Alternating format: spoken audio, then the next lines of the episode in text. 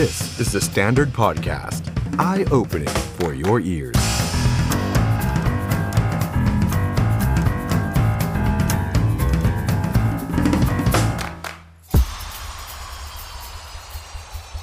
ครั้งแรกครับ เมื่อ The Standard กระโดดเข้าสู่โลกของ NFT กับคอลเลกชันที่ใช้ชื่อว่า The Standard NFT Club ครับ เมื่อคนทำสื่ออย่าง The Standard กระโดดเข้าสู่โลกของ NFT และ ทำเป็นคอลเลกชันให้ทุกท่านได้สะสมกันครับ มี 3 ตัวละครหลักนะครับ เป็น 3 ตัวละครแรกที่พวกเราตั้งใจคราฟกันมากันอย่างมากนะครับ ตัวแรกครับคือน้องหมาฮะ Curious Dog นะครับ ตัวที่ 2 ครับ Shutter Eye Squirrel เป็นน้องกระรอกเป็นช่างภาพนะฮะ และตัวที่ 3 ครับ พี่หมีครับจัดพอดแคสต์นั่นก็คือ Hungry Bear นะครับ3 character หลักนี้จะเป็นส่วนหนึ่งของ NFT Giveaway 100 ชิ้นแรก ที่จะมอบให้กับคุณผู้ชมทุกท่านที่ติดตามเรามาตลอดนะครับ เป็นการขอบคุณอย่างหนึ่ง แต่มีข้อแม้นิดเดียวครับ เนื่องจากสิทธิ์มีจำนวนจำกัดนะครับ เปิดให้ลงทะเบียนรับแล้ววันที่ 7 ถึง 20 มีนาคมนี้ เท่านั้น ใครสนใจนะครับ ไปศึกษารายละเอียดเพิ่มเติมได้ที่เว็บไซต์ The Standard และทุกโซเชียลมีเดียของ The Standard ครับ สวัสดีครับ ต้อนรับคุณผู้ชมเข้าสู่รายการ The Standard Now กับผมออฟชัยนนท์หานคีริรัตครับ คุณผู้ชมครับพฤหัสบดีที่ 10 มีนาคม 2565 ครับ มาอยู่ด้วยกัน 2 ทุ่มถึง 3 ทุ่มตรงโดยประมาณนะครับ ที่แฟนเพจ Facebook และ YouTube ของ The Standard นะครับ วันนี้มี 2 เรื่องที่อยากจะชวนคุณผู้ชมแฟนๆ The Standard Now มาร่วมพูดคุยกันกับเรานะครับหนึ่งเรื่องที่เราตามกันมาตลอด 2 สัปดาห์ที่ผ่านมา นั่นก็คือเรื่องของสงคราม รัสเซียกับยูเครน สถานการณ์ล่าสุดนั้นเป็นอย่างไร หลังจากที่มีข่าวว่ารัสเซียนั้นได้โจมตีโรงพยาบาลในยูเครน โจมตีหนักเลยนะครับ ขณะที่การเจรจารอบที่ 4 ก็ผ่านพ้นไปแล้ว เดี๋ยวมาอัปเดตกันหน่อย ส่วนอีกหนึ่งเรื่อง คุณผู้ชมครับน่ากลัวมากฮะโอมิครอนกลายพันธุ์ BA.2.2 ทำฮ่องกงยอดผู้เสียชีวิตพุ่งสูงสุดทำยังไงกันดีฮะมาใหม่อีกแล้วโอมิครอนตัวใหม่ครับ ฮ่องกงเสียชีวิตพุ่งสูงสุดเลยอ้าวเดี๋ยววันนี้มาคุยกับอาจารย์วสันจันทราทิตกันนะครับ ว่ามันน่ากลัวขนาดไหน แล้วไหนใครบอกว่าโอมิครอนนี่แหละ จะทำให้โควิด -19 กลายเป็นไข้หวัดธรรมดา แบบนี้มันจะเปลี่ยนไปหรือไม่สำหรับการที่โอมิครอน มันจะกลายเป็นโรคประจำถิ่น ไม่ใช่แค่ในไทย แต่หมายถึงทั่วโลกด้วยนะครับ ต้องจับตาดูขนาดไหนสำหรับโอมิครอนกลายพันธุ์ตัวนี้ อ้าวมาคุยกันได้ 2 เรื่องใหญ่ ๆ นะครับ เรื่องของรัสเซียยูเครน และเรื่องของโอมิครอน ใครที่เข้ามาแล้ว คอมเมนต์คุยกันได้ แล้วก็ฝากกดไลค์กดแชร์ให้กับไลฟ์นี้ด้วยนะครับ สวัสดีครับ คุณบาส คุณแทมกูดคุณชัยชนะ คุณพงศธรคุณแฮปปี้ คุณช่อทิพย์คุณธราเทพ คุณนุชคุณนุชบอกว่าสายพันธุ์ใหม่ดุมากเลยครับ คุณแผ่นดิน คุณพัชยวันขอบพระคุณมากครับ คุณทรงแจ้งสวัสดีครับ คุณโจอี้ขอบพระคุณมากนะครับ ใครที่เข้ามาติชมได้นะครับ ทุกๆเรื่องเลยนะครับ ก็มาคอมเมนต์คุยกันนะครับ ทั้งทาง Facebook YouTube นะครับ ขอคนละ1แชร์2แชร์ ขอบพระคุณมากนะครับ เอาละครับ ก่อนอื่นเลยผมขออนุญาตเริ่มต้นที่เรื่องของผลกระทบจากภาวะสงครามกันก่อน คุณเลี้ยวเข้าปั๊มเติมน้ำมันแล้วหรือยังวันนี้ หรือว่าลองไปสำรวจปั๊มน้ำมันแต่ละที่เป็นอย่างไร คุณผู้ชมดูหน้าจอครับ ทีมข่าวของเราไปสำรวจปั๊มน้ำมัน ไปเจอปั๊มเชลครับ V Power Gas s o h o 95 51 บาท 29 สตางค์คุณพระ คุณพระช่วย คุณพระช่วย 51 บาท 29 สตางค์2 ลิตร 100 บาทแล้วคุณผู้ชมครับ น้ำมันนี่โซฮอ95 ด้วยนะครับ นี่ ส่วน V Power Diesel อย่างที่เห็น 41 บาท นี่ คือต้องเรียนคุณผู้ชมแบบนี้ว่า โดยปกติแล้วเนี่ยปั๊มเชลเนี่ยราคาเหมือนจะแพงกว่าปั๊มอื่นๆ อยู่ประมาณหนึ่งอยู่แล้วนะครับแล้วการที่ปั๊มอื่นๆเนี่ยก็เกือบจะ 50 บาท มันก็เลยทำให้ V Power Gas s o h o 95 ของปั๊มเชลเนี่ยทะลุ 50 บาทไปแล้วครับ51 บาท 29 สตางค์ครับ โดยทางเชลนะครับก็ได้ระบุผ่านเว็บไซต์บอกว่า แม้ผู้ค้าปลีกเป็นคนกำหนดราคาน้ำมันหน้าปั๊ม แต่การกำหนดราคาจะขึ้นอยู่กับปัจจัยต่างๆ ซึ่งประกอบไปด้วยค่าใช้จ่ายในการขนส่งน้ำมันไปยังสถานีบริการ ต้นทุนน้ำมัน และการจัดส่ง ค่าใช้จ่ายในการบริหารสถานีบริการน้ำมัน เช่น เงินเดือนค่าเช่าที่ ค่าสาธารณูปโภคอะไรต่างๆ นานาแบบนี้เป็นต้นนี่ฮะถ้าผมเดาไม่ผิด จุดนี้นี่น่าจะเป็นปั๊มน้ำมันบริเวณตึกแกรมมี่นะฮะเพราะว่าผมเนี่ยไปเติมอยู่บ่อย เพราะว่าเลี้ยวออกมาจากแกรมมี่ปั๊บจะเจอปั๊มนี้เลย เพราะมันอยู่ติดกัน บางทีเนี่ยรถมันติดมาก ก็ต้องพึ่งปั๊มนี้แหละครับ แล้วก็มีน้ำมันให้เลือกแค่เนี้ยคุณผู้ชม มีให้เลือกแค่สามตัวแล้วมีเบนซินตัวเดียวอะคือโซฮอ95 แล้วตอนนี้ 51 บาท 29 สตางค์ผมอยากทราบความเห็นคุณผู้ชมแบบนี้ใครที่ดูไลฟ์อยู่ วันนี้ช่วงวันสองวันนี้ละกัน คุณเลี้ยวเข้าปั๊มน้ำมันแล้วเติมเต็มถัง คุณเสียไปเท่าไหร่ฮะ อ้าวแสดงความเห็นมาคุยกันหน่อย เลี้ยวเข้าปั๊มน้ำมัน เติมเต็มถังหมดไปกี่บาท ผมพูดจากใจก่อนหน้านี้ผมอะใช้รถน้อยลงเยอะมาก ด้วยความที่ work from home ไลฟ์จากบ้านจากคอนโดอะไรแบบนี้นะฮะ แต่ว่าก่อนหน้านี้ปกติผมเนี่ยผมเป็น CRV คือรถมันค่อนข้างใหญ่ เพราะฉะนั้นเนี่ยมันก็ใช้น้ำมันเยอะ แต่ช่วงก่อนก่อนที่น้ำมันจะพุ่งกระฉูดเนี่ย ผมเติมไม่เคยเกินพันห้านะเต็มถัง รู้ไหมฮะ ก่อนหน้าที่จะแตะห้าสิบเนี่ย ผมเติมไปเนี่ยเต็มถังสองพันผมไม่อยากจะคิดเลยว่า ถ้าวันนี้ผมไปเติมเนี่ย เต็มถัง CRV ผมนี่จะเท่าไหร่ นี่ฮะ และคุณผู้ชมบางท่านบอกว่า อยู่ต่างจังหวัดที่แพงกว่ากทมอีกใช่ครับ ค่าขนส่งต่างๆ นานาทำเอาน้ำมันต่างจังหวัดยิ่งแพงเข้าไปใหญ่ นี่ บางคนบอก 2,500 บาทครับ e 2 0 คุณนิกบอกมา คุณแจ๋วจริง ๆ บอกต่างจังหวัดแพงกว่า 1 บาท คุณสุรเดชบอกเติม E20 1,300 คุณป๊อปปี้บอก 2,003นี่ นี่ครับ คุณพงพาณิชย์บอกแต่ละที่เห็นแล้ว 95 จะประมาณ 49 บาท 9 สตางค์คุณขวัญยูบอกโดนไป 3,000 เติมทีงงเลยเมื่อก่อน 2,000 คุณธีรวัตรบอกดีเซล V Power เต็มถัง 2,001 รวม ๆ แล้วเดือนหนึ่งเป็นหมื่น ดูสิฮะ คุณแฮปปี้บอกกลับไปขี่ช้างกันดีกว่า เชียงใหม่ค่า E 20ยาริสพันสองร้อยบาท นี่ บางท่านบอกเติม500ได้มานิดเดียว คือเติม500ตอนเนี้ย เหมือนเติมแบบเติมรถมอเตอร์ไซค์แล้วอะโอ้โห น้ำมันแพงจริง ๆ คุณผู้ชมครับอะแต่ว่าล่าสุดเนี่ย สำหรับดีเซลรัฐบาลยังช่วยยังตรึงเอาไว้ที่ไม่เกิน 30 บาท แต่เบนซินตอนนี้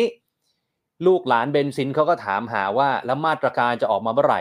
ซึ่งเราก็ยังตามข่าวกันอยู่ทุกวันนะครับ ซึ่งทางรัฐบาลเองก็ได้แต่บอกว่ากำลังหามาตรการที่จะมาช่วยเหลือ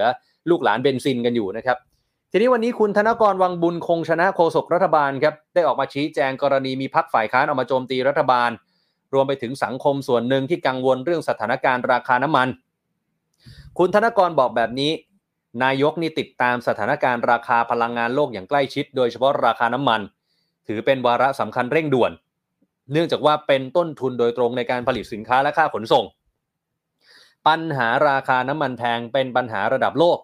ที่ทุกประเทศกำลังเผชิญอยู่จากวิกฤตรัสเซียยูเครน ไม่มีประเทศใดหรือใครหลีกเลี่ยงได้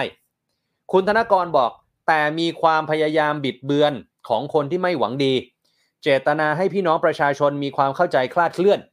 ว่าราคาน้ำมันของประเทศไทยในขณะนี้ แพงที่สุดในภูมิภาค หรือแพงที่สุดในโลก ความเป็นจริงแล้วคุณธนกรบอกมันไม่ได้เป็นแบบนั้น เข้าใจผิดกันไปหมดแล้ว คุณธนกรบอก ราคาขายปลีกน้ำมันดีเซล เอาวันที่ 9 มีนาคม ราคาเฉลี่ยทั้งโลกอยู่ที่ 39 บาท 99 สตางค์ต่อลิตร ประมาณ 40 บาท ซึ่งของไทยเราเนี่ยอยู่ที่ประมาณ 30 บาทต่อลิตร คุณธนกรบอกเห็นไหมล่ะ เรายังไม่เกินค่าเฉลี่ยเลย แล้วก็ยกตัวอย่างประเทศบนโลกนี้มามากมาย ไล่มาตั้งแต่นอร์เวย์ที่บอกว่า 88 บาทต่อลิตร อังกฤษ 69 บาทต่อลิตร ญี่ปุ่น 42 บาทต่อลิตร สิงคโปร์ 64 บาทต่อลิตร เมียนมา 43 บาทต่อลิตร เวียดนาม 31 บาท นี่ฮะ นี่คือดีเซล เบนซินล่ะ ราคาเฉลี่ยโลกอยู่ที่ 42 บาท 67 สตางค์ต่อลิตร คุณธนกรบอกอยู่ไปดูฮ่องกงก่อน 93 บาทต่อลิตร ญี่ปุ่น 48 บาทต่อลิตร อังกฤษ 67 บาทต่อลิตร เวียดนาม 39 บาทต่อลิตร แต่ของไทยเราเบนซิน 95 46 บาทต่อลิตรนะครับ แล้วเมื่อกี้นี้อย่างที่เห็น เชลนี่ทะลุ 50 กว่าบาทไปแล้ว นอกจากนี้คุณธนกรยังยกอดีตขึ้นมาอีกรอบหนึ่งบอกว่าประเทศไทยในอดีตต้องเผชิญกับปัญหาราคาน้ำมันแพงมาแล้วหลายครั้ง ส่วนมากมาจากปัจจัยภายนอกเช่น ปี 16 โอ้ย้อนไปไกล สมัยรัฐบาลจอมพลถนอมกิติขจร เศรษฐกิจโลกขยายตัว ความต้องการน้ำมันสูง น้ำมันมันก็แพงขึ้น หรือแม้กระทั่ง รัฐบาลพลเอกเกรียงศักดิ์ชมานันตอนปี 22 โอเปกขึ้นราคาน้ำมัน ปี 33 รัฐบาลพลเอกชาติชายชุนฮาวัน เกิดสงครามอ่าวเปอร์เซีย ปี 51 รัฐบาลพลเอกสุรยุทธ์จุลานนท์บอกตอนนั้นดีเซล 44 บาท เบนซิน 42 บาท เห็นไหมมันก็แพง และแน่นอน คุณธนกรพูดทั้งทีก็ต้องยกรัฐบาลคุณยิ่งลักษณ์มาด้วย บอกว่าตอนนั้นเนี่ยน้ำมันดีเซล 29 บาท 99 สตางค์ต่อลิตร เบนซิน 49 บาท 15 สตางค์ต่อลิตร คุณธนกรบอกว่ายืนยันครับ ราคาน้ำมันขายปลีกของไทยไม่ได้แพงที่สุดทั้งในภูมิภาค และไม่ได้แพงที่สุดในโลก ราคายังต่ำกว่าประเทศเพื่อนบ้าน คุณธนกรเขาว่าไว้แบบนี้ มีคุณผู้ชมพิมพ์มาบอกค่าแรงมันไม่เท่ากันไงครับ จะมาเปรียบเทียบกันแบบนี้ได้อย่างไร เห็นไหมฮะรายได้ขั้นต่ำเขาสูงกว่าเรากี่เท่า มีคุณผู้ชมพิมพ์มา คุณทวิพลพิมพ์มา คุณปรีชาบอกบางประเทศที่ว่าแพงต้องเทียบกับค่าแรงขั้นต่ำของเขาด้วย นี่ เห็นไหมฮะอะคุณผู้ชมคิดเห็นอย่างไร แสดงความเห็นกันมาได้ แต่ถ้าถามใจผม คือมันก็แพงจริงๆแล้วครับ ผมก็เชื่อเหลือเกินว่าทุกประเทศเจอกันหมด แต่มาตรการที่จะออกมาช่วยเหลือเยียวยาจากทางภาครัฐ ก็ต้องออกมาให้เร็วที่สุดแล้วล่ะครับ ว่าตอนนี้เบนซินจะเอาอย่างไรดี เนื่องจากว่าสถานการณ์สงครามยังไม่มีวี่แวว ว่ามันจะยุติลง การเจรจารอบที่ 4 ระหว่างรัสเซียกับยูเครน โดยผู้แทนระดับสูง เป็นระดับรัฐมนตรีว่าการกระทรวงการต่างประเทศของทั้งสองฝ่ายมาเจอกันเซอร์เกย์ลาฟรอฟรัฐมนตรีต่างประเทศรัสเซีย กับดิมิโตรคูเลบารัฐมนตรีต่างประเทศยูเครนมาเจอกันครับ โดยมีตุรกีเป็นตัวกลาง นี่เป็นครั้งที่ 4 แล้วแต่ปรากฏว่าผลการเจรจาล่าสุด ไม่มีอะไรคืบหน้าเลย ทั้งเรื่องของการหยุดยิงไม่คืบครับ ทั้งเรื่องการเปิดเส้นทางมนุษยธรรมในเมืองมาริอูโปล ซึ่งกำลังถูกโจมตีอย่างหนัก รวมไปถึงโรงพยาบาลแม่และเด็กที่ถูกโจมตี การเจรจารอบที่ 4 ก็ไม่คืบครับเรื่องนี้ว่าจะหยุดโจมตี หรือว่าจะเปิดพื้นที่มนุษยธรรมเพิ่มมากขึ้นหรือเปล่า ไม่มีความคืบหน้า ไม่มีความคืบหน้า แต่ทางคูเลบ้าก็บอกนะครับ รัฐมนตรีต่างประเทศยูเครนก็บอกว่า พร้อมนะที่จะคุยกับตัวแทนจากรัสเซียอีกครั้ง เพื่อหาข้อยุติวิกฤตในครั้งนี้ให้ได้ ก่อนหน้านี้ทางยูเครนออกมาบอกนะครับอย่างที่เราได้เห็นตามภาพข่าว กองทัพรัสเซียทิ้งระเบิด ใส่โรงพยาบาลแม่และเด็กในเมืองมาริโอปอลจำนวน 3 แห่งทำให้มีผู้ป่วยเด็กจำนวนไม่น้อยติดอยู่ในตัวอาคาร ยอดคนเจ็บคนเสียชีวิตยังไม่ได้รับการยืนยันอย่างเป็นทางการนะครับ แต่ว่าเมื่อเช้าที่สื่อต่างประเทศรายงาน มีคนเจ็บอย่างน้อย 17 คน ที่สำคัญยังเป็นการปิดกั้นเส้นทาง ไม่ให้ผู้คนประมาณ 4 0 0 0 0 0คนในเมืองมาริอูโปเนี่ยเดินทางอพยพออกจากเมือง ปิดกั้นการส่งมอบความช่วยเหลือด้านมนุษยธรรม มีเด็กทารกเกือบ 3,000 ราย อยู่ในภาวะขาดแคลนยาและอาหาร และนี่คือสภาพ สภาพของโรงพยาบาล ที่ถูกโจมตีอย่างหนัก คุณผู้ชมครับ เรื่องนี้ถูกวิพากษ์วิจารณ์ไปทั่วโลกนะครับ การที่ทำสงคราม แล้วโจมตีโรงพยาบาล หลายฝ่ายบอกว่าการกระทำแบบนี้มันไร้มนุษยธรรม ทางการยูเครนบอกว่ามีประชาชนในเมืองมาริโอโปลเสียชีวิตไปแล้วอย่างน้อย 1,170 คน นับตั้งแต่กองทัพรัสเซียเริ่มรุกรานยูเครนตั้งแต่ 24 กุมภาพันธ์ขณะที่องค์การอนามัยโลกออกประกาศเมื่อวานนี้ ว่าสงครามที่รัสเซียกำลังโจมตียูเครนอย่างหนัก มันจะไปท้าทายระบบสาธารณสุขของยูเครน และได้ประนามรัสเซียที่โจมตีเจ้าหน้าที่รถพยาบาล และสถานพยาบาลอย่างน้อยไปแล้ว 18 แห่ง นับตั้งแต่รุกรานยูเครนเมื่อ 24 กุมภาพันธ์ผู้อำนวยการทีมฉุกเฉินของ WHO หรือว่าไมค์ไรอันบอกว่า ตลอด 2 สัปดาห์ที่ผ่านมาจากความรุนแรงที่เกิดขึ้น ทำให้มีคนอพยพออกจากยูเครนแล้วมากกว่า2ล้าน2แสนคน รวมไปถึงระบบสาธารณสุขของยูเครน มันเริ่มมีปัญหา แต่ยังไม่มีสัญญาณฉุกเฉิน ที่บ่งชี้ว่าระบบสาธารณสุขของยูเครนจะล่มสลายในเร็ววันนี้ เพราะระบบสาธารณสุขของยูเครนค่อนข้างมีความยืดหยุ่นมากพอสมควร นี่ฮะ แต่ไม่ได้หมายความว่าพูดแบบนี้จะเปิดช่องให้รัสเซียเนี่ย ยิงจรวดใส่โรงพยาบาลยูเครนนะไมไรอันแกไม่ได้แปลไม่ได้หมายถึงแบบนั้นนะครับ ขณะที่ผู้อำนวยการใหญ่ของ WHO ครับได้ออกมาบอกว่ากองทัพรัสเซียเนี่ยโจมตีเจ้าหน้าที่รถพยาบาลและสถานพยาบาลที่ได้รับการยืนยันแล้วอย่างน้อย 18 แห่งทำให้มีผู้เสียชีวิตอย่างน้อย 10 ราย และบาดเจ็บอย่างน้อย 16 ราย คุณผู้ชมครับ ตอนนี้สถานพยาบาลหลายแห่งในยูเครน เจอปัญหาอะไร เจอปัญหาว่า ไม่มีกระแสไฟฟ้าใช้ ไม่มีน้ำสะอาดใช้ เชื้อเพลิงในการขับเคลื่อนระบบต่างๆ ภายในสถานพยาบาลไม่มี และอย่าลืมว่าตอนนี้ผู้คนจำนวนมากกำลังเผชิญกับสภาพอากาศที่หนาวเหน็บ จนนำไปสู่ภาวะตัวเย็นเกินไป ถูกน้ำแข็งกัด และไหนจะโรคทางเดินหายใจต่างๆ นานา ดูสิฮะ เห็นจากภาพเมื่อสักครู่ หิมะตกนะครับ อากาศที่ยูเครนตอนนี้หนาวเหน็บ การอพยพท่ามกลางอากาศที่หนาวเหน็บก็เป็นไปอย่างยากลำบากอยู่แล้ว ขณะที่อพยพก็ต้องระแวงด้วยว่าอะไรจะตกใส่หัวหรือเปล่า จะมีระเบิดจะมีอะไรตกใส่หัวหรือเปล่า เพราะว่าท้ายที่สุดแล้วเนี่ยยังไม่ได้มีการหยุดยิงอย่างเป็นทางการถึงแม้ว่าจะพูดออกมาก็ตาม แต่ขณะเดียวกันคุณผู้ชมครับโฆษกกระทรวงการต่างประเทศของรัสเซียออกมาปฏิเสธ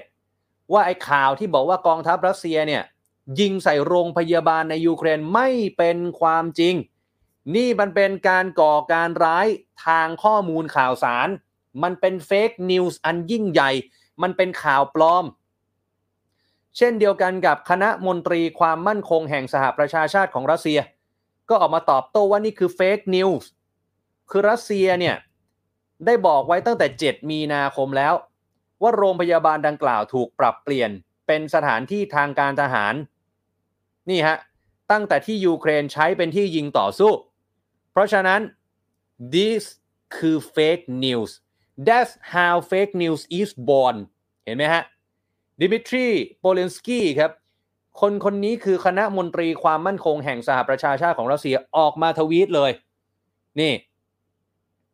เขาบอกเขาเตือนตั้งแต่ 7 มีนาแล้วว่า this hospital has been turned into a military object by radicals โรงพยาบาลที่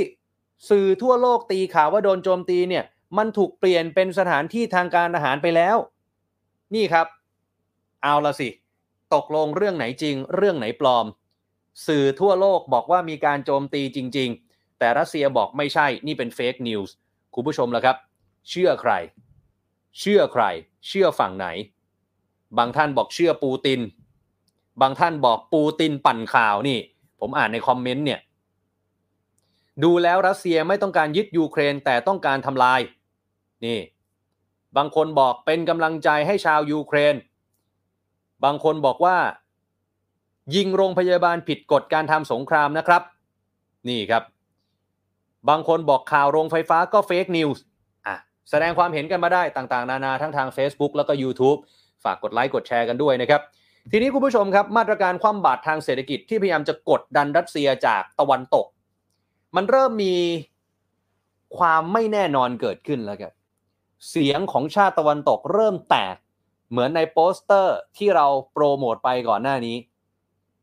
ชาติต่างๆ ตอนนี้เริ่มเห็นไปในทิศทางที่ไม่ตรงกัน ยกตัวอย่างเช่นสำนักข่าวบลูมเบิร์กรายงานแบบนี้ฮะเยอรมนีครับกลายเป็นมหาอำนาจชาติแรกในยุโรป ที่ออกมาบอกว่า คัดค้านการขยายขอบเขตมาตรการคว่ำบาตรทางการเงินการธนาคารของรัสเซีย และไม่เห็นด้วยกับแนวทางของสหรัฐที่จะแบนการนำเข้าน้ำมันจากรัสเซีย เรียกร้องให้มีการหารือทางการทูตอย่างจริงจัง เอาแล้วสิ EU ทำยังไง นาโต้ทำยังไงสหรัฐจะว่าอย่างไร เยอรมันบอกไอไม่เอาด้วยอะทำยังไงดีอะ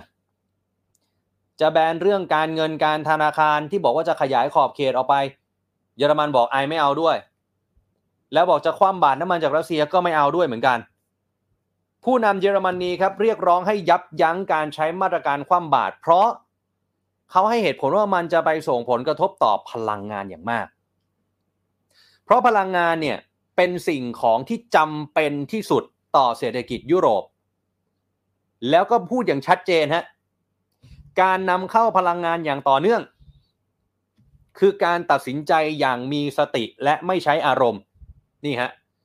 เยอรมนีให้ความสำคัญก็คือเลี่ยงที่จะเพิ่มความตึงเครียดภายในภูมิภาค เยอรมันว่าแบบนี้ ทีนี้นักวิเคราะห์หลายฝ่ายก็มองแบบนี้ฮะท่าทีของเยอรมนีที่ออกมาล่าสุด อาจจะเป็นจุดชนวนที่สร้างความแตกแยกในกลุ่มชาติพันธมิตรในฝั่งตะวันตกก็ได้ อาจจะเป็นชนวนที่ทำให้ EU ก็ดี หรือนาโตก็ดี เห็นไปในทิศทางที่ไม่เหมือนกัน ในเรื่องต่อๆไปหรือเปล่า หลายฝ่ายตั้งข้อสังเกตแบบนี้ เพราะอย่าลืมนะฮะ ทันทีที่โจไบเดนออกมาประกาศ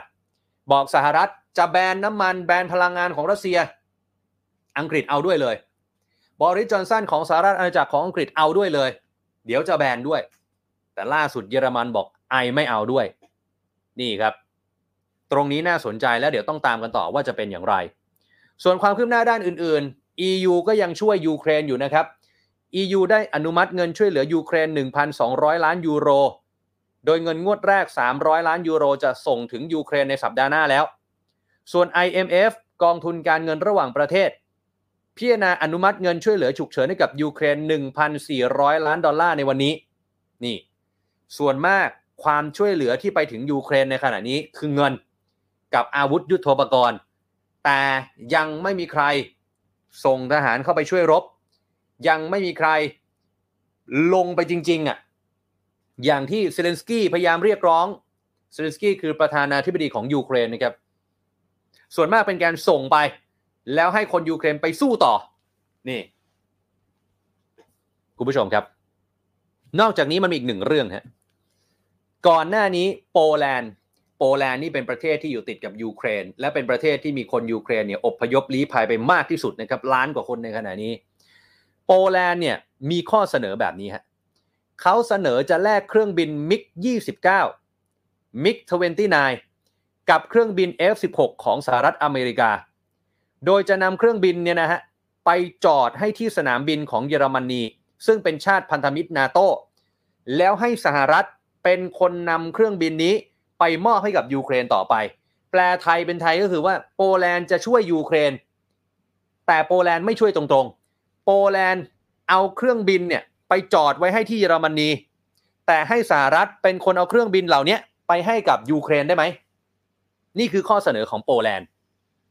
แต่ล่าสุดคุณผู้ชมครับ ปรากฏว่าสหรัฐออกมาปฏิเสธข้อเสนอนี้ฮะสหรัฐออกมาปฏิเสธข้อเสนอนี้จอห์นเคอร์บี้ โฆษกของเพนตากอนบอกว่า การจะให้เครื่องบินรบเดินทางจากฐานทัพนาโตในเยอรมนี เข้าสู่เขตสู้รบระหว่างรัสเซียกับยูเครนเนี่ยมันจะสร้างความกังวลอย่างมากให้กับพันธมิตรนาโตทั้งหมด โฆษกของเพนตากอนบอกว่า เราไม่เชื่อว่าข้อเสนอของโปแลนด์จะเป็นข้อเสนอที่สมเหตุสมผล และตอนนี้ก็ยังไม่มีความชัดเจนว่าจะเอายังไงกันต่อดี คือก่อนหน้านี้ประธานาธิบดีวลาดิเมียร์เซเลนสกี้ของยูเครนเนี่ยเขาร้องขอเขาขอเครื่องบินรบมาเพิ่มได้ไหม เอามาสู้กับรัสเซียเนี่ยขอเครื่องบินรบเพิ่มได้ไหม โปแลนด์บอกโอเค เดี๋ยวไอจัดให้ แต่ไอให้ตรงๆไม่ได้เพราะไอก็ไม่อยากมีปัญหากับรัสเซียเหมือนกันไอขอไปจอดที่เยอรมันแล้วให้สหรัฐเอาไปส่งได้ไหม ปรากฏสหรัฐก็ไม่เอา เยอรมันเอาไหม เยอรมันบอกไม่เอาเหมือนกัน ยืนยันว่าจะไม่ส่งเครื่องบินรบเข้าไปในยูเครน แล้วก็บอกด้วยว่าประเด็นนี้จะไม่มีการนำมาพิจารณาฮะนี่ นี่คุณผู้ชม ขณะเดียวกันครับกัมลาแฮร์ริสครับ รองประธานาธิบดีของสหรัฐ ล่าสุดเดินทางไปที่โปแลนด์และโรมาเนีย ซึ่งจะเป็นการเปิดโอกาสให้สหรัฐได้เปิดฉากเจรจาหาทางออก เกี่ยวกับประเด็นนี้ต่อไปว่าจะเอาอย่างไร ว่าตกลงแล้ว โปแลนด์ จะยืนยันว่าจะส่งเครื่องบินไปช่วยไหม แล้วสหรัฐจะเป็นคนนำเครื่องบินไปช่วยไหม ก่อนหน้านี้อย่างที่เราทราบกันดีนะครับสหรัฐปฏิเสธการที่จะส่งกองกำลังทหารเนี่ยเข้าไปช่วยรบมาโดยตลอด ตรงนี้น่าสนใจว่าท่าทีตรงนี้จะเป็นอย่างไรต่อไปนะครับ คุณผู้ชมทีนี้ก็เกิดคำถามนิดนึงว่า แล้วทำไมเครื่องบินที่โปแลนด์เนี่ยจะส่งไปให้ยูเครนเนี่ยมันสำคัญอะไรนักหนา ทำไมยูเครนต้องอยากได้เครื่องบินรบเพิ่ม แล้วทำไมถึงเป็นโปแลนด์ที่เสนอตัวขึ้นมา ต้องย้อนความนิดนึงคุณผู้ชมแบบนี้ว่าทหารของยูเครนเนี่ยมีความคุ้นเคยในการใช้งานอาวุธของรัสเซียกันอยู่แล้ว ในฐานะที่เคยอยู่ในสหภาพโซเวียตกันมาก่อน เช่นเดียวกับนักบินของยูเครนก็ฝึกฝน คุ้นเคยคุ้นไม้คุ้นมือกับเครื่องบินมิกที่พัฒนาขึ้นโดยรัสเซีย แต่ทีนี้ก่อนหน้านี้ถ้าคุณผู้ชมจำได้ ยูเครนเขาเรียกร้องให้นาโต้ประกาศเขตห้ามบิน เพื่อขอกำลังสนับสนุนทางอากาศจากประเทศพันธมิตรนาโต้แต่นาโต้ปฏิเสธจำได้ไหมฮะเพราะเกรงว่าจะเป็นการขยายวงความขัดแย้งนำไปสู่ความขัดแย้งระหว่างรัสเซียกับนาโต้จนในที่สุดก็มีการพูดถึงข้อเสนอที่ผมเล่าไปเมื่อสักครู่ ว่าโอเค งั้นไม่เป็นไร ถ้าไม่ปิดน่านฟ้า งั้นส่งเครื่องบินรบมาให้ยูเครนได้ไหมล่ะ เดี๋ยวยูเครนรบเอง แต่ขอเครื่องบินจากชาติที่เคยอยู่ในสหภาพโซเวียตได้ไหม เพราะยูเครนเนี่ยคุ้นเคย กับอาวุธยุทโธปกรณ์เครื่องบินรบที่มันเป็นของรัสเซียหรือที่มันเคยเป็นของโซเวียตอะไรแบบเนี้ยที่มันเป็นรุ่นรุ่นเดียวกัน ซึ่งปรากฏว่ามีโปแลนด์ครับโปแลนด์เนี่ยเข้าเงื่อนไขที่สุด เพราะโปแลนด์มีเครื่องบินมิก 29 อยู่ทั้งหมด 28 ล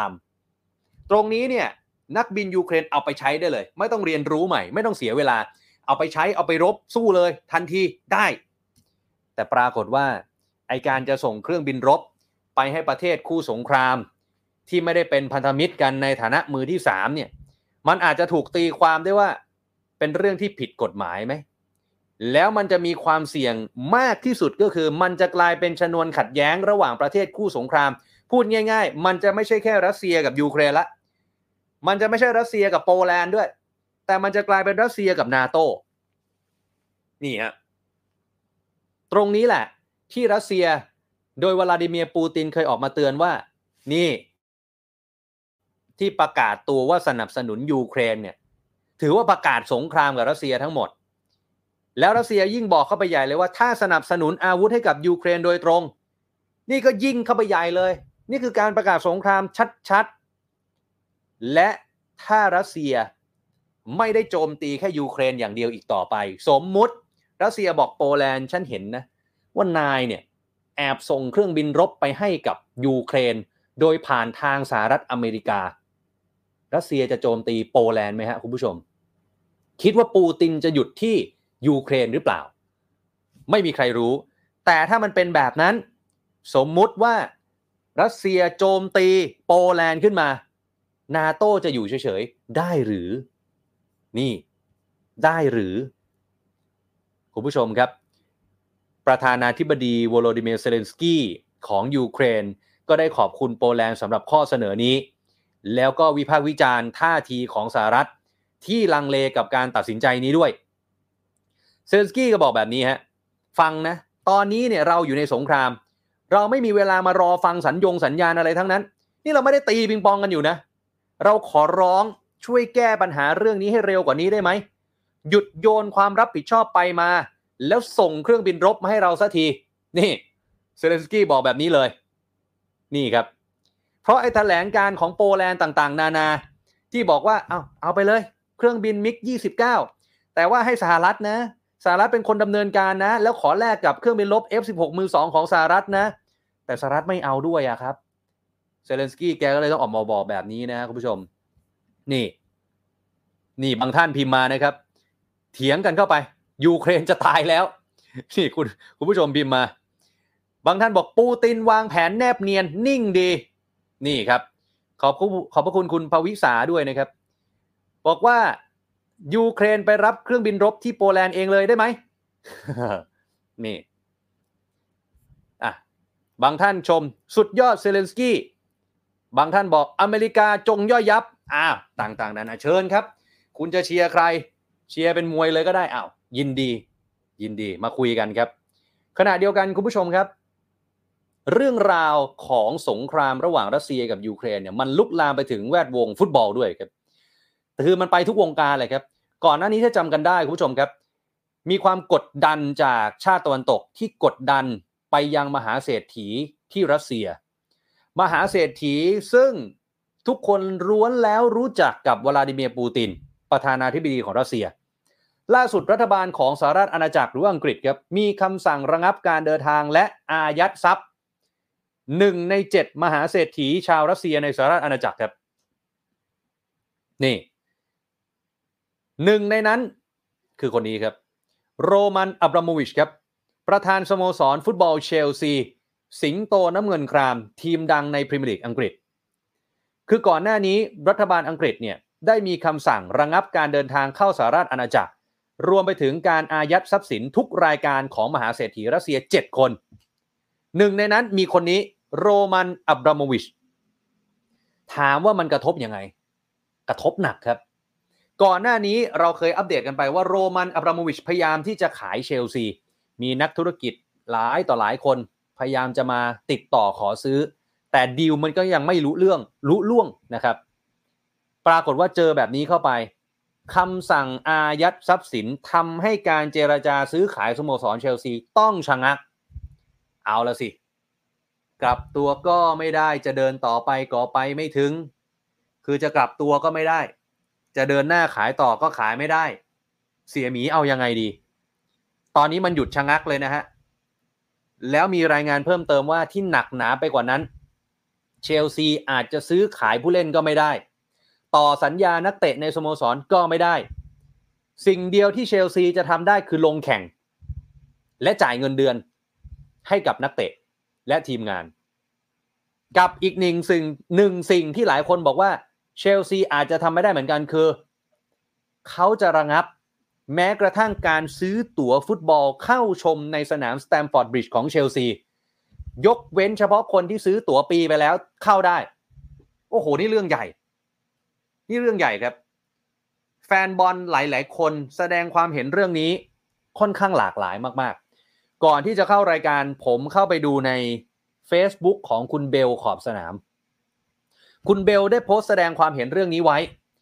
แล้วคอมเมนต์นี่ โอ้โห หลากหลาย บางคนบอกว่า เห็นใจเชลซี ไม่สมควรที่จะต้องมาโดนอะไรขนาดนี้ เพราะเจตนาของโรมันเขาก็จะขายสโมสรออยู่แล้วไงทำไมต้องมาทำกันขนาดนี้บางท่านว่าไว้แบบนั้น บางท่านบอกสมควรแล้ว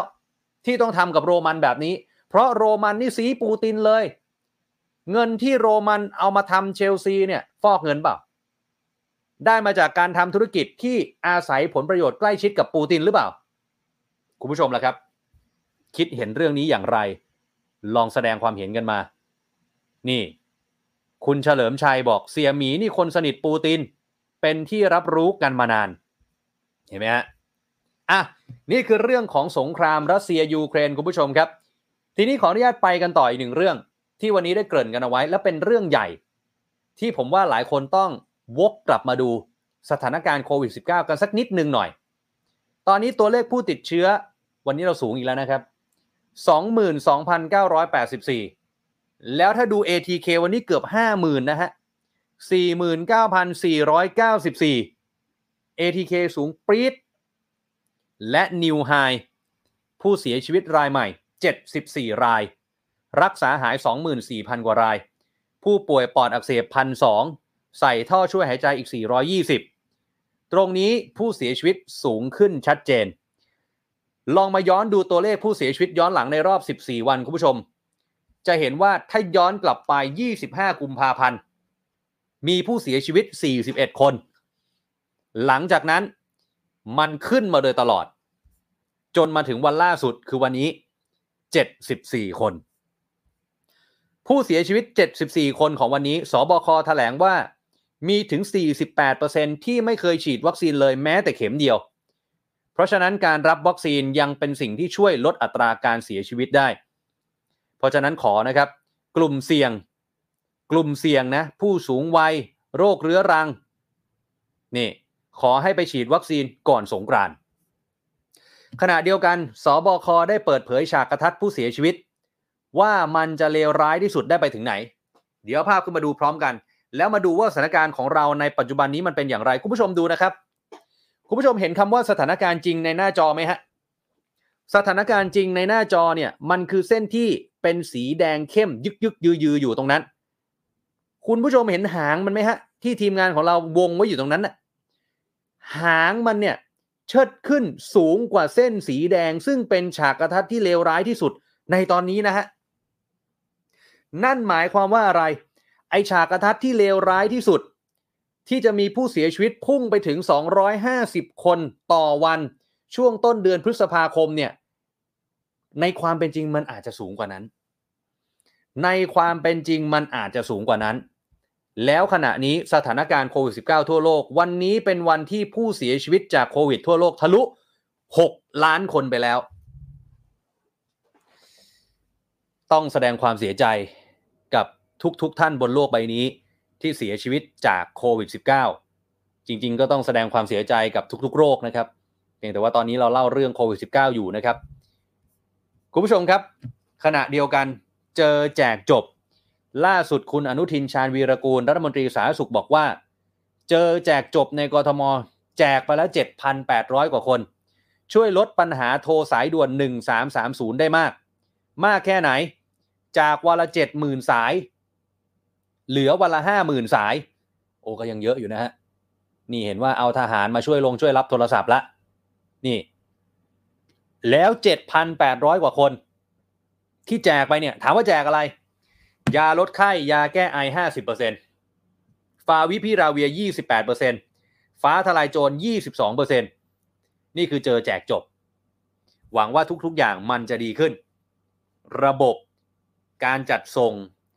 การ ติดต่อมันจะดีขึ้น เราหวังใจว่าแบบนั้น ขณะเดียวกันเรื่องใหญ่วันนี้ที่เราชวนคุณผู้ชมมาคุยกัน แล้วจะมีแขกรับเชิญมาคุยกับเราด้วย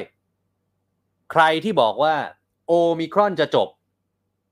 จะกลายเป็นโรคประจำถิ่นจะกลายเป็นโรคหวัด แล้วเราจะกลับมาใช้ชีวิตกันได้ตามปกติ หลาย ๆ ประเทศที่ยุโรปที่อเมริกา ไม่ต้องใส่แมสแล้ว ใช้ชีวิตกันเหมือนโลกปกติ แต่ล่าสุดคุณผู้ชมครับ ศูนย์จีโนมทางการแพทย์คณะแพทยศาสตร์โรงพยาบาลรามาธิบดีออกมาโพสต์ข้อความผ่านเพจ Facebook โอมิครอน มหาภัยสายพันธุ์ใหม่ BA.2.2 มาจากฮ่องกง มีการกลายพันธุ์เด่นตรงหนามแหลม ซึ่งเดี๋ยวคงต้องให้อาจารย์แขกรับเชิญของเรามาอธิบายว่ามันกลายพันธุ์อะไรยังไง และพบว่าตอนนี้มันแพร่ระบาดไปที่อังกฤษแล้วด้วย ถามว่ามันน่ากลัวแค่ไหน ตอนนี้อัตราผู้เสียชีวิตจากโควิด -19 ในฮ่องกงพุ่งขึ้นทำสถิติสูงสุดในโลก มีผู้เสียชีวิตเฉลี่ยในรอบ 7 วันอยู่ที่ 30 คน ต่อคน 1 ล้านคน ในขณะที่ประเทศไทยอัตราการเสียชีวิตอยู่ที่ 0.85 คน ต่อคน 1 ล้านคน ส่วนใหญ่เป็นผู้สูงวัยและคนที่ไม่ได้ฉีดวัคซีน นี่คือความน่ากลัวและความน่ากังวลที่เกิดขึ้นที่ฮ่องกงแต่ทีนี้ เราก็ต้องมาคุยกันหน่อยแล้วครับ กับแขกรับเชิญของเราว่า เอ๊ะ มันน่ากลัวขนาดนั้นจริงหรือ และความพยายามที่หลาย ๆ ฝ่ายพยายามออกมาพูดว่า อย่าไปกลัวโอมิครอนเนี่ย ตอนนี้ถ้าติดนะ ดูแลตัวเองรักษาตัวเองหาย กินยาแก้ไข้ กินยาแก้ไอ กินยาลดน้ำมูกหาย เหมือนไข้หวัดทั่ว ๆ ไป แล้วไอ้ตัวใหม่เนี่ย มันจะทำแบบนั้นได้หรือเปล่า มันจะยิ่งยืด เรื่องของโควิด -19 ทำให้ไม่เป็นโรคประจำถิ่นนานออกไปอีกไหม เมื่อวานนี้เพิ่งคุยกับรัฐมนตรีช่วยสาธารณสุขบอกว่าอีก 4 เดือนข้างหน้า จะเป็นโรคประจำถิ่นแล้ว มาเลเซียบอก 1 เมษาเป็นโรคประจำถิ่นแล้ว ของเราเอายังไง แล้วตัวนี้ต้องจับตาดูขนาดไหนคุณผู้ชมครับ วันนี้เราจะมาพูดคุยกับศาสตราจารย์เกียรติคุณ ดรวสันต์จันทราทิต หัวหน้าศูนย์จีโนมทางการแพทย์คณะแพทยศาสตร์โรงพยาบาลรามาธิบดี มหาวิทยาลัยมหิดล อาจารย์สวัสดีครับ สวัสดีครับ อาจารย์ครับ เวลามีเรื่องใหญ่เกี่ยวกับโควิด ต้องเจออาจารย์ทุกครั้ง ต้องเชิญอาจารย์มาให้ข้อมูลให้ความรู้กันหน่อยนะครับ และทีนี้เนี่ยผมถามอาจารย์ตรงๆแบบนี้เลยแล้วกันว่า ไอสายพันธุ์ล่าสุด BA 2.2เนี่ย มันมายังไงครับอาจารย์แล้วมันน่ากลัวแค่ไหนครับ คือคือตอนนี้นะครับส่วนใหญ่แล้วเนี่ยห้องปฏิบัติการเนี่ยครับทั่วโลกเนี่ยจะเวิร์กกับ สิ่งที่เรียกว่าฐานข้อมูลโรคโควิด หรือ GCS ฮะแล้วก็ได้มีการเขาเรียกว่าทวีตต่อเนื่องกันตลอดเวลานะฮะในที่สุดเนี่ยเมื่อสักสองสมวันก่อนเนี่ยก็มีการขอความร่วมมือมาเหมือนกันว่า ช่วยช่วยดูตรงนี้หน่อยก็คือมันมีตัวใหม่เกิดขึ้นมาแล้วนะ B.2.2 นะฮะซึ่งปรากฏว่าคาดเดาว่าอาจจะเป็นเพราะที่ฮ่องกงเนี่ยมีการระบาดระหว่างคนสู่คนเนี่ยเป็นจำนวนมาก ก็เลยมีตัวเนี้ยกลายพันธุ์ขึ้นมาทีนี้ไอ้ตัวนี้เนี่ยจะเป็นสาเหตุที่ทำให้มีอัตราการเสียชีวิตในฮ่องกงสูงที่สุดในโลก หรือไม่เนี่ย อันนี้ต้องเก็บข้อมูลต่อไปครับในราะฉะนั้นครับอาพอมีถึงตรงนี้ปั๊บเนี่ยเราก็จะต้องมาเตรียมตัวไว้ในประเทศของเราเอง ว่าเอ๊ะมันมีหลุดเข้ามาบ้างไหม แล้วไอ้ B จุดสองจุดสองนี่มันมีพฤติกรรมอย่างไรอ่าอืมเหมือนกับ B A จุดสองหรือไม่นะครับ แล้วก็ เมื่ออวัคซีนเนี่ยถ้าหลุดจากวัคซีนเพราะตอนนี้วัคซีนที่เราใช้อยู่เนี่ยโอมิครอนเองเนี่ยนะครับจะมีการติดเชื้อซ้ำได้ถึง 50%ทีนี้พอหลุดเข้ามาแล้วเนี่ยมันก็ต้องใช้ยายาที่เรามีอยู่เนี่ยมันก็จะเป็นพวก monoclonal antibody ซึ่งก็จะเราก็จะต้องตรวจไปอีกว่ามันยังใช้กันได้อยู่หรือเปล่าฮะเพื่อให้เขาเลือกสรร monoclonal antibody ให้ถูกต้องกับสายพันธุ์ที่กำลังระบาด หรืออมผู้ติดเชื้อคนนั้นรับอยู่ฮะครับคือถ้าฟังจากอาจารย์พูดมาเมื่อสักครู่เนี่ยเหมือนกับว่า มันยังอยู่ในช่วงที่เรากำลังศึกษา ว่าไอ้เจ้าตัวเนี้ยเนี่ยมันเป็นยังไงใช่ไหมฮะใช่ครับเออถ้าถ้าอย่างนั้นแล้วเนี่ย เมื่อกี้อาจารย์บอกว่าที่ฮ่องกงเนี่ยมีการติดเชื้อระหว่างคนสู่คนเยอะ ก็เลยเกิดการกลายพันธุ์งั้นผมถามตรงๆอาจารย์ ทุกวันนี้บ้านเราเนี่ยโอ้โห ADK เกือบห้าหมื่น แล้วก็ PCR สองหมื่นกว่าเกือบสามหมื่นแบบนี้เราก็มีโอกาสที่มันจะกลายพันธุ์หรือเปล่าฮะโอมิครอนที่อยู่ในไทยตอนนี้ คือถ้าเผื่อเราเราดูนะครับอ่าภาพอินเสิร์ตที่ห้าเนี่ยอ่าครับถ้าเทียบเดี๋ยกับวให้ทีมงานขึ้นนะฮะถ้าเทียบกับฮ่องกงแล้วเนี่ยเรายังเอ่อเรียกว่าห่างไกลเขามากนะฮะในลักษณะที่เราบอกว่าเป็นการระบาดระหว่างคนสู่คนฮะอินเสิร์ตที่ห้าครับครับอ่าภาพที่ห้านะครับ อันนี้ใช่ไหมฮะอาจารย์ อันนี้อ๋อไม่ใช่ฮะแต่ ถัดไปนิดนึงครับ อ่าถัดไปครับ อ่าถัดไปอีกครับ ถัดไปครับ ถัดไปอีกครับอ่าภาพนี้ครับ เราจะเห็นครับว่าทางทางซ้ายนะฮะจะเป็นอ่าผู้ติดเชื้อรายใหม่อ่าของครับฮ่องกงนะฮะจะเห็นว่าสูงปริ๊ดเลย แต่ว่าของไทยเนี่ยอยู่ต่ำเตี้ยเลยเห็นไหมฮะซึ่งซึ่งตรงเนี้ยอ่ามันมันหมายความว่าอะไรหมายความว่าการระบาดระหว่างคนสู่คนต้องในระดับอย่างที่เป็นเกิดขึ้นในฮ่องกงนะฮะถึงจะถึงจะมีลักษณะของการกลายพันธุ์เป็นสายพันธุ์ใหม่ได้ ในขณะของไทยนี่เองถือว่าเป็นชั้นอนุบาลอยู่ แต่ว่าก็ชะลาใจไม่ได้นะครับ แล้วครับทีนี้เนี่ยถ้าเราดูเนี่ยเอ่อไอ้ตัวเนี่ยตัวเอ่อเอ่อโอมิครอนที่ไประบาดในฮ่องกงเนี่ยแปลก ก็คือว่าถ้าไปดูภาพนะครับก็คือทางด้านขวามือเนี่ยเราครับจะเห็นว่าที่ฮ่องกงเนี่ยมีอัตราผู้เสียชีวิตเนี่ยสามสิบคนในคนหนึ่งล้านคน สูงมาก แต่ว่าสูงมากครับสูงที่สุดในโลก ในขณะครับที่ประเทศไทยเนี่ยจะเห็นว่าต่ำเตี้ยมากนะครับอืมทีนี้ถ้าเปิดดูถัดไปอีกภาพหนึ่งฮะครับลองลองถัดไปอีกภาพหนึ่งฮะอันเนี้ยอ่า เราก็ไปเทียบกับอย่างเช่นที่อ่าประเทศรัสเวียฮ่องกงกับรัสเวีย รัสเวียนี่เป็นที่สองนะครับที่มีการระบาดอ่าผู้ติดเชื้อรายใหม่นี่มีค่อนข้างสูงมากน้องๆฮ่องกงแต่ว่าอัตราผู้เสียชีวิตเนี่ยต่ำกว่าฮ่องกงฮะเพราะฉะนั้นตรงเนี้ยเอ่อบรรดาผู้เชี่ยวชาญทั้งหลายก็เลยชักชักงงงๆว่า มันใช่ไวรัสตัวเดียวกันป่ะหรือว่ามันเป็นมันเป็นโอมิครอน เป็นโอมิครอน BA จุดสองเหมือนกันหรือเปล่า หรือว่ามันมีปัจจัยอื่นนะครับ คือที่ฮ่องกงนี่ก็มีปัจจัยอย่างที่คุณทพูดไปเมื่อกี้ฮะคือเขามีกลุ่มเสี่ยงอยู่ ก็เหมือนบ้านเราคือ 608 อายุ 60 ขึ้นไปแล้วมีโรคโรคเสี่ยงแล้วไม่ได้ฉีดวัคซีนเนี่ยนะก็เป็นจำนวนมากที่เสียชีวิต แต่ก็ตามเนี่ยก็ยังมองว่าเอ๊ะอ่าประเทศอื่นก็เป็นอย่างนี้เหมือนกันน่ะแต่ว่าทำไมอืมอัตราเสียชีวิตที่ฮ่องกงนี่สูงเหลือเกินดังนั้นเขาก็เลยไปมองฮะไปมองดูว่า เอ๊ะเออ มันมีสายพันธุ์ไหนหรือไม่อย่างไรนะครับ ที่ที่จะเอ่อเข้ามามีปัญหาทางด้านนี้ฮะทีนี้ถ้าย้อนกลับไปฮะไปดูภาพเอ่อผมจำไม่ได้ลองย้อนกลับไปนะครับ ครับลองภาพที่สักภาพที่ห้าได้ไหมฮะลองดู ย้อนกลับไปฮะย้อนกลับไป อีกครับอีก อ่าภาพเนี้ยนะครับอ่าครับอันเนี้ยเอ่อถ้าเกิดเราดูภาพทางซ้ายเนี่ย อันนี้ภาพนี้ดูง่ายนะจริงๆอ่าถ้าจุดศูนย์กลางนี่ก็คืออู่ฮั่นแล้วก็ครับมีการเอ่อแตกออกมาเหมือนเป็นดาวกระจายขึ้นมานะครับอ่าแต่ละจุดคือไวรัสหนึ่งตัวที่สุ่มมา ตอนนี้เราจะมีเอ่อไวรัสอยู่ในฐานข้อมูลเนี่ยนะครับประมาณสักแปดหรือเก้าล้านตัวอย่างนี่เขาสุ่มขึ้นมานะฮะแล้วเราจะเห็นว่ามีตัวเลขศูนย์ยี่สิบสามสิบสี่สิบห้าสิบอันนี้จะหมายถึงว่ามันต่างไปจากอู่ฮั่นเท่าไหร่นะครับ เราจะเห็นว่าถ้า ไวรัสที่มีการต่างไปจากอู่ฮั่นประมาณ 60 หรือน้อยกว่านั้นเนี่ยตอนเนี้ยเอ่อมันเริ่มที่จะสูญพันธุ์หรือไม่มีความน่ากังวลใจแล้วนะฮะพวกเหล่านี้ครัก็บคืออัลฟาเบต้าแกมมาทั้งหลายรวมทั้งเดลตัวต้าด้วยเก่าใช่อืมตัวเก่าๆฮะอ่าแต่ว่าก็ยังนิ่งนอนใจไม่ได้นะฮะเพราะว่าตอนเนี้ยเราสองปีมาเนี้ยตัวเก่ายังไม่เคยกลับมาแผงฤทธิ์เพราะฉะนั้นเราก็เลยยังเบาใจ ทีนี้เราจะไปดูประมาณเจ็ดสิบแปดสิบขึ้นไปฮะ พอเจ็ดสิบแปดสิบขึ้นไปเนี่ยเราก็จะเห็นว่ามันจะเป็น BA จุดสาม BA จุดหนึ่งจุดหนึ่งนะฮะและตัวที่เอ่อกลายพันธุ์ไปมากกว่านั้นก็คือ BA จุดสอง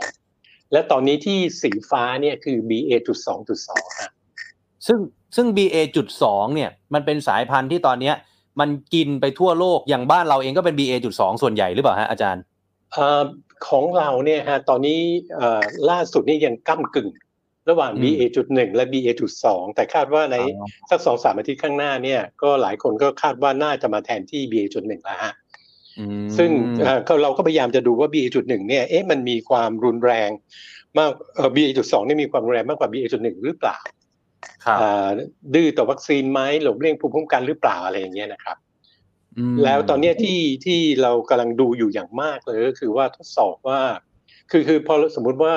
เราติดเชื้อใช่ไหมครับ แล้วก็เป็นกลุ่มครับเสี่ยงเนี่ยอ่ายาที่ใช้เนี่ยก็มียาหลายตัวรวมทั้งโมโนโคร n a l แอนติบอดีตอนนี้เรากำลังดูว่าเอ๊ะมันจะมาด้อยค่าโมโนโคร n a l แอนติบอดีซึ่งมีอยู่ตัวเดียวนะฮะตอนนี้เหลืออยู่ตัวเดียว ว่ายังยังใช้ได้อยู่หรือไม่ ก็จะมีการส่งตัวอย่างเนี่ยมาอ่าดูอ่าสายพันธุ์ก่อนก่อนที่จะให้ยาพวกนี้นะครับ อืมถ้าอย่างนั้นแล้ว อาจารย์ครับตอนนี้เนี่ยเจ้าตัว BA 2.2 ที่ ดูแล้วน่ากังวลในฮ่องกงเนี่ย มันเจอที่ประเทศอื่นอีกไหมฮะอาจารย์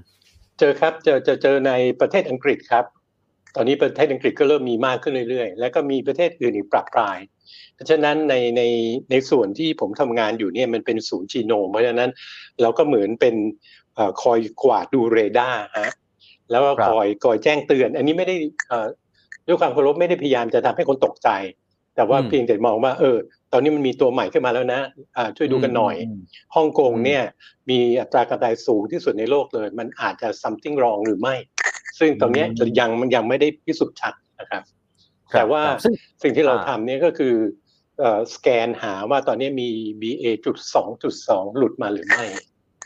ซึ่งจริงๆอะถ้าว่ากันตามตรงก็คือว่าประเทศไทยของเราก็มีโอกาสที่จะรับมาได้ เพราะว่าเราก็เปิดรับนักท่องเที่ยวนักท่องเที่ยวแบบ test and go ใช่ไหมอาจารย์ ใช่ครับ แต่ว่าตอนเนี้ยอ่าอาจจะโชคดีหรือไม่ไม่ทราบก็คือว่าฮ่องกงเองเนี่ยตอนนี้ปิด ไม่อ่าไม่รับจะไม่ไม่รับทั้งเครื่องบินเข้าและเครื่องบินออกอ๋อเพราะฉะนั้นเพราะว่าตอนนี้ก็โอกาสที่ BA 2.2มันจะออกมานอกฮ่องกงก็อาจจะน้อยหน่อยอ่าแต่ว่าอาจจะเอามาจากอังกฤษก็ได้ เพราะว่าตอนนี้อังกฤษครับคือคือคือส่วนใหญ่เนี่ยจะอยู่ที่ฮ่องกงฮะแต่ก็มีส่วนหนึ่งอะที่อยู่ที่อังกฤษอื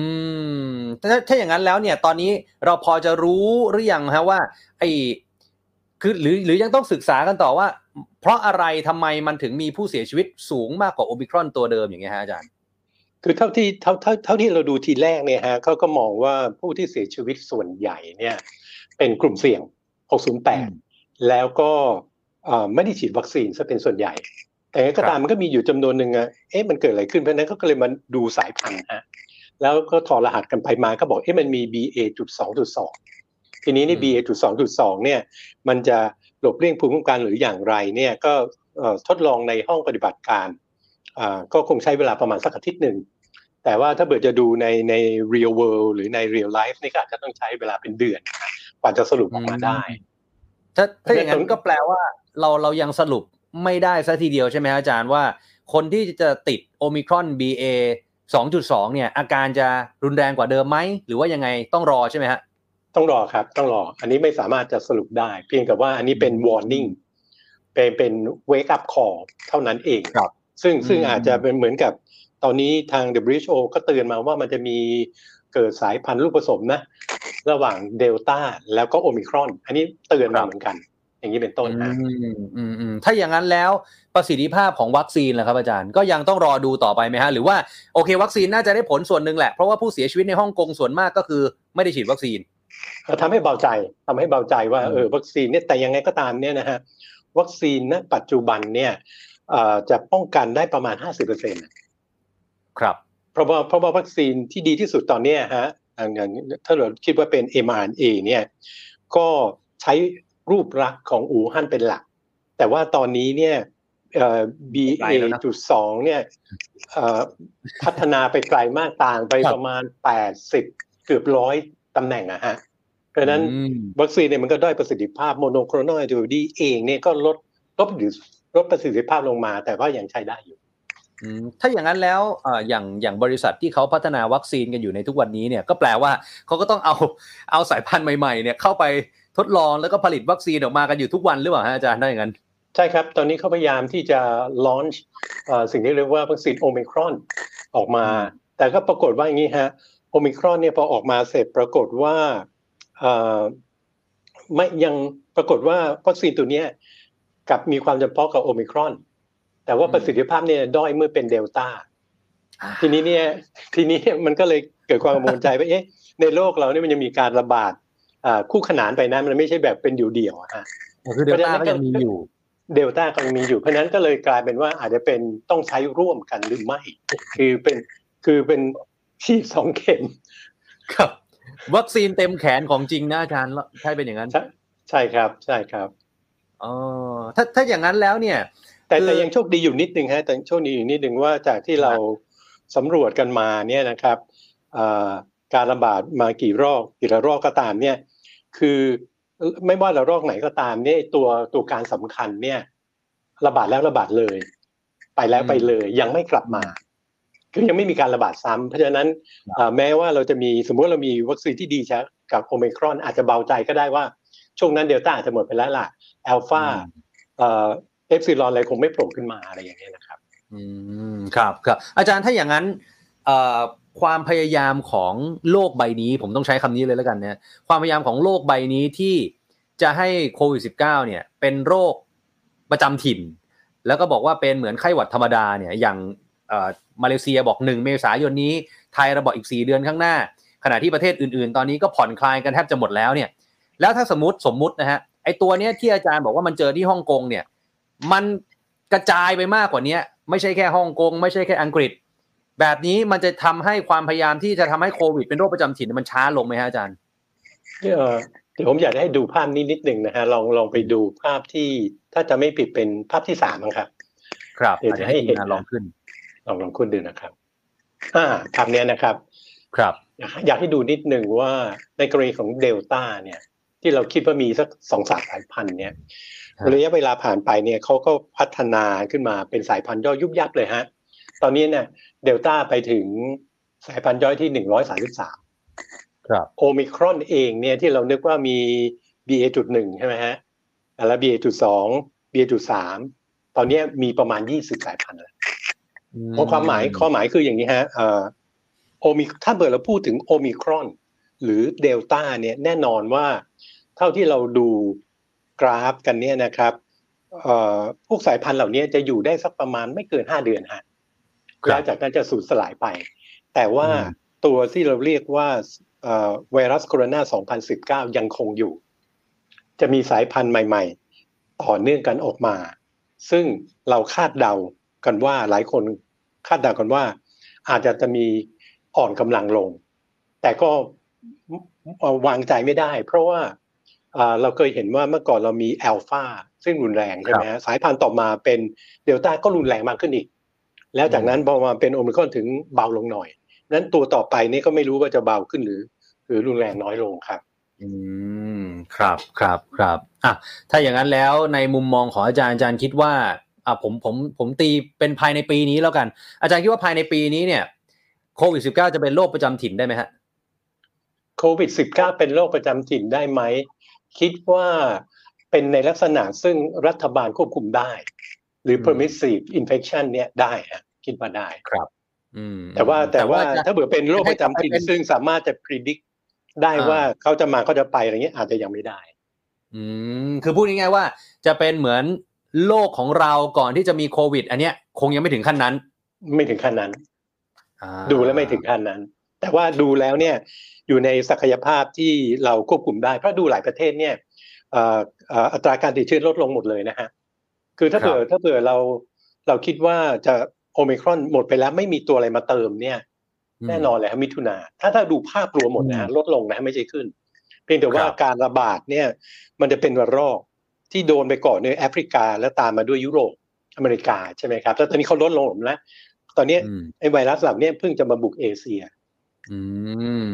ครับครับอะเพราะฉะนั้นก็ต้องติดตามดู BA 2.2 กันต่อไปนะฮะอาจารย์ ว่าครับมันจะเป็นยังไง วันนี้ เดี๋ยวเราจำกันไว้ก่อน วันนี้ 10 มีนาคม เรามาคุยกัน ตอนนี้อยู่ที่ฮ่องกงกับอังกฤษ เดี๋ยวครับผมไม่อยากจะคุยกับอาจารย์ในวันหน้าเลยว่ามันขยายมาประเทศอื่นโดยเฉพาะประเทศไทยแล้ว หวังใจว่าจะไม่เป็นแบบนั้นนะครับ อาจารย์ครับ ครับ คือถ้าไม่ไม่ได้คุยกันนี่แสดงว่าโชคดีหรือหรือหรือคุยเรื่องอื่นก็ได้เรื่องครับโอเคครับ วันนี้ขอบพระคุณได้อาจารย์นะครับได้ขอบคุณนะครับคสรับวัสดีครับ สวัสดีครับครับคุณผู้ชมครับนี่คือศาสตราจารย์เกียรติคุณ ดรวสันต์จันทราทิตย์ครับ หัวหน้าศูนย์จีโนมทางการแพทย์คณะแพทยศาสตร์โรงพยาบาลรามาธิบดี มหาวิทยาลัยมหิดลนะครับ ก็มาอัปเดตกันนะครับ ว่าตอนนี้โควิด -19 โอมิครอนนั้นเป็นอย่างไรอ้าววันนี้เต็มอิ่มนะครับครบถ้วนนะครับทั้งเรื่องของสงครามรัสเซียยูเครน แล้วก็เรื่องของโควิด -19 นะครับ ขอบพระคุณทุกคอมเมนต์นะครับที่มาพูดคุยกันนะครับ ฝากกดไลค์กดแชร์ไลฟ์นี้ด้วยนะครับ ทั้งทาง Facebook แล้วก็ YouTube วันนี้ขอบพระคุณและลาไปก่อนครับ สวัสดีครับ The Standard Podcast, eye opening for your ears.